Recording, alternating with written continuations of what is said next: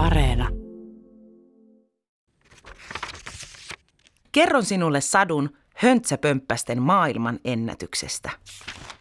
Höntsäpömppäset Molskis tupajuuri hapankeitto ja Vänkä isohölppä olivat parhaat kaverukset. Heillä oli vapaa päivä ja he päättivät viettää sen höntsäpömppästen kuuluisassa Hölmöilyn museossa – Museossa oli esillä kaikkein kuuluisimpien höntsäpömppästen merkittävimmät uroteot, eli hölmöilyt.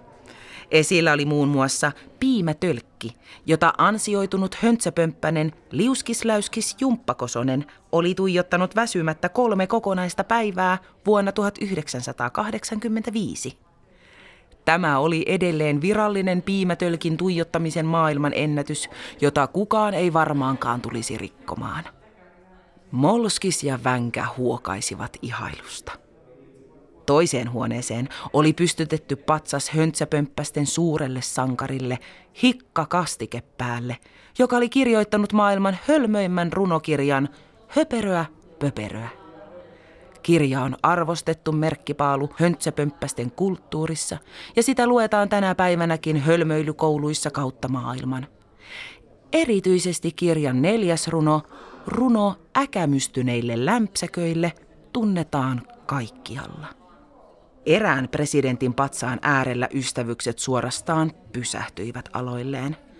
Höntsäpömppästen kaikkien aikojen ensimmäinen presidentti, Mölähdys P, joka päivä eriväriset viikset, oli luonut perustan höntsäpömppästen tämänpäiväiselle lainsäädännölle – Mölähdys P, joka päivä eriväriset viikset, oli ollut myös merkittävä keksiä, keksien muun muassa pattereilla toimivan höpsöpöhöttimen. Molskis oli hiljaa poikkeuksellisen pitkän ajan, eli yli kolme sekuntia, sillä hän sai idean.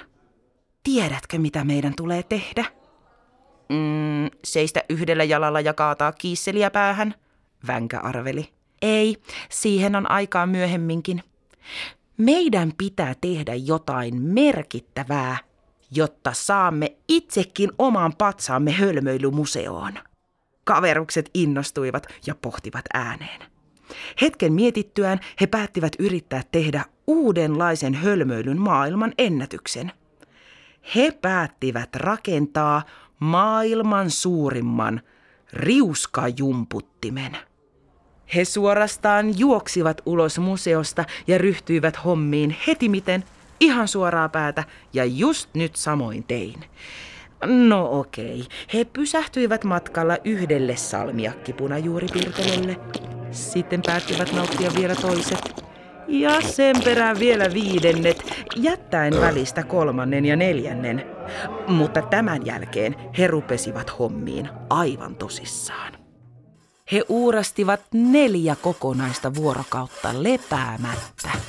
Höntsäpömppäset ovat siitä erikoisia otuksia, että joskus ne voivat valvoa pitkiä aikoja väsymättä, mutta toisinaan nukkuvat viisi tai jopa neljä päivää putkeen. Molskis oli taitava puuseppä, joten hän osasi tehdä riuskajumputtimen rungon puusta.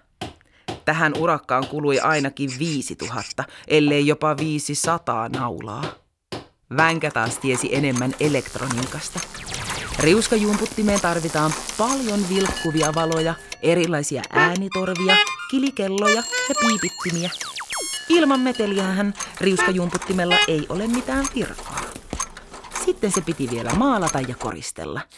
He käyttivät maalaamiseen kaikkein kirkkaimpia löytämiään värejä ja sitten vielä sitä yhtä omituista väriä, jota kukaan ihminen ei ole koskaan nähnyt. Räikeän kirmakkaa. Riuskajumputin oli nyt valmis. Mutta kaverukset eivät vieläkään malttaneet levätä. He päättivät kutsua paikalle kaikki lähitienoon höntsäpömppäset todistamaan uuden maailman suurimman riuskajumputtimen ensimmäistä käyttökertaa. Höntsäpömppäsiä tulikin paikalle monta sataa, ellei jopa monta kymmentä. Jopa itse höntsäpömppästen nykyinen presidentti, Römppöjere Kirpsakka Hööpöjepulis Morjens Lätsä Plörö Plörö Hirmupitkä nimi Härdelli Karkkikotelo Lupsakka Töhvänä oli tullut paikalle. Arvoisat hönksöt ja plönksöt, Molskis julisti. Tänään tulette näkemään jotain ylismaallista. Oletteko valmiit? Kyllä!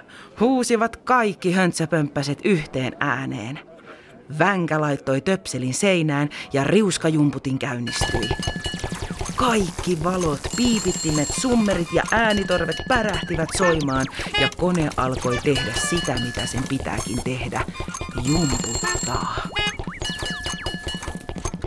Kukaan ei ollut koskaan nähnyt näin hölmöä härveliä ja vielä näin suurta. Useimmat laitteen osat eivät näyttäneet sopivan millään tavalla yhteen, mutta se toimi kuin unelma. Kaikki höntsäpömppäset ihastelivat laitteen hölmöyttä sanattomina.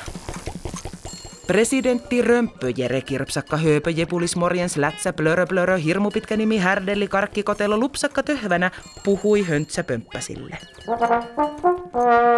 Tämä on lömpöttävä saavutus höntsäpömppästen historiassa. Molskiksen ja Vänkän riuskajumputin on möhkelöisin ja höppänöisin laite, mitä on ikinä tehty. Ehdotan, että he saavat kunniapaikan hölmöilyn museossa. Kannatetaanko? Kannatetaan! Huusivat kaikki höntsäpömppäset. Molskis ja Vänkä olivat onnistuneet.